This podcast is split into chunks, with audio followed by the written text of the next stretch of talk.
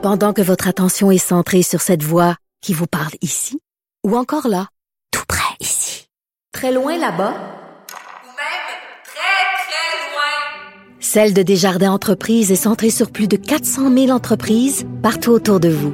Depuis plus de 120 ans, nos équipes dédiées accompagnent les entrepreneurs d'ici à chaque étape pour qu'ils puissent rester centrés sur ce qui compte, la croissance de leur entreprise.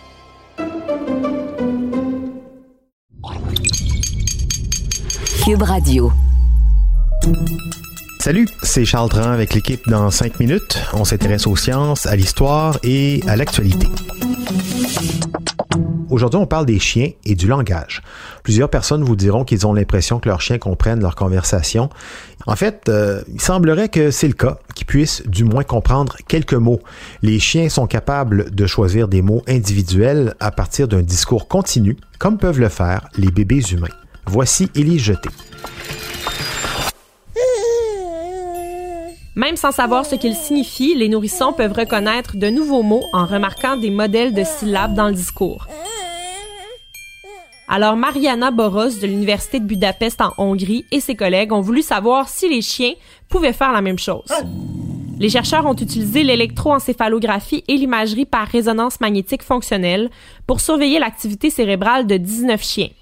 Ils ont ensuite fait jouer aux chiens un enregistrement de flux de mots de trois syllabes d'une langue inventée pour s'assurer que les animaux entendaient les mots pour la première fois.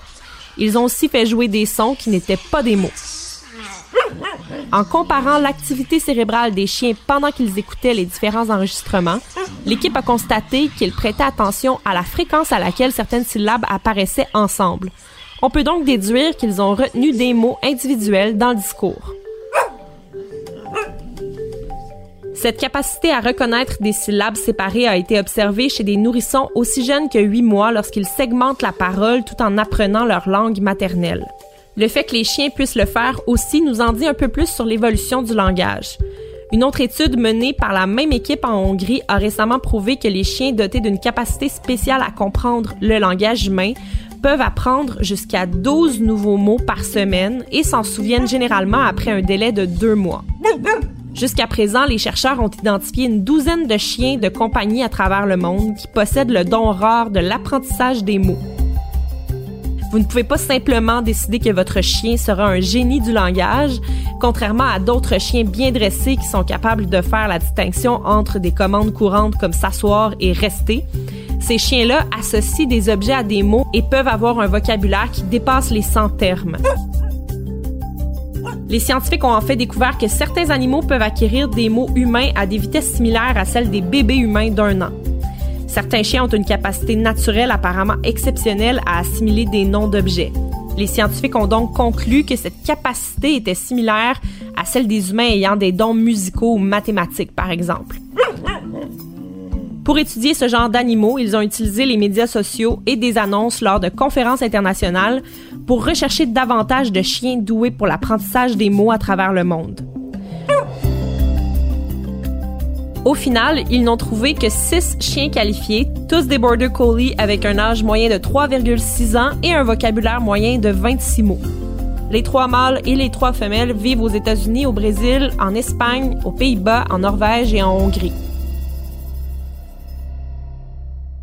Les chercheurs ont envoyé aux propriétaires de chaque chien une boîte contenant six nouveaux jouets. Les propriétaires avaient alors six jours pour apprendre à leur chien les noms des jouets avec leur méthode habituelle.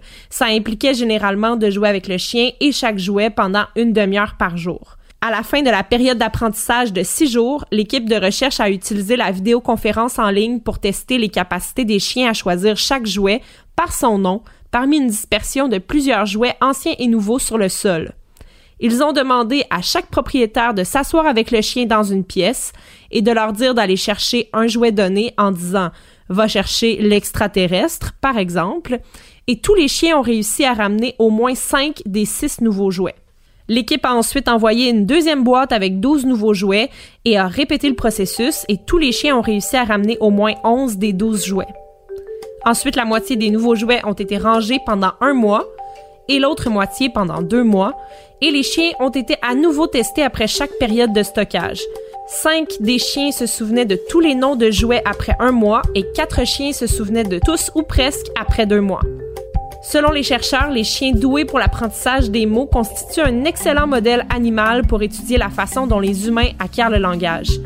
Disposer d'un modèle animal d'acquisition du langage est important pour la recherche en partie parce qu'il offre une base de comparaison pour comprendre quelles compétences d'apprentissage des langues sont spécifiques aux humains et lesquelles ne le sont pas.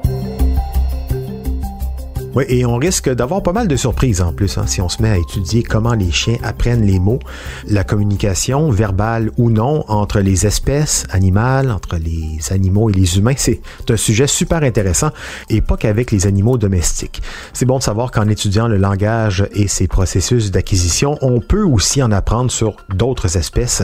Ça nous rapproche un peu plus des autres êtres vivants. Merci Elie Jeté, c'était en cinq minutes.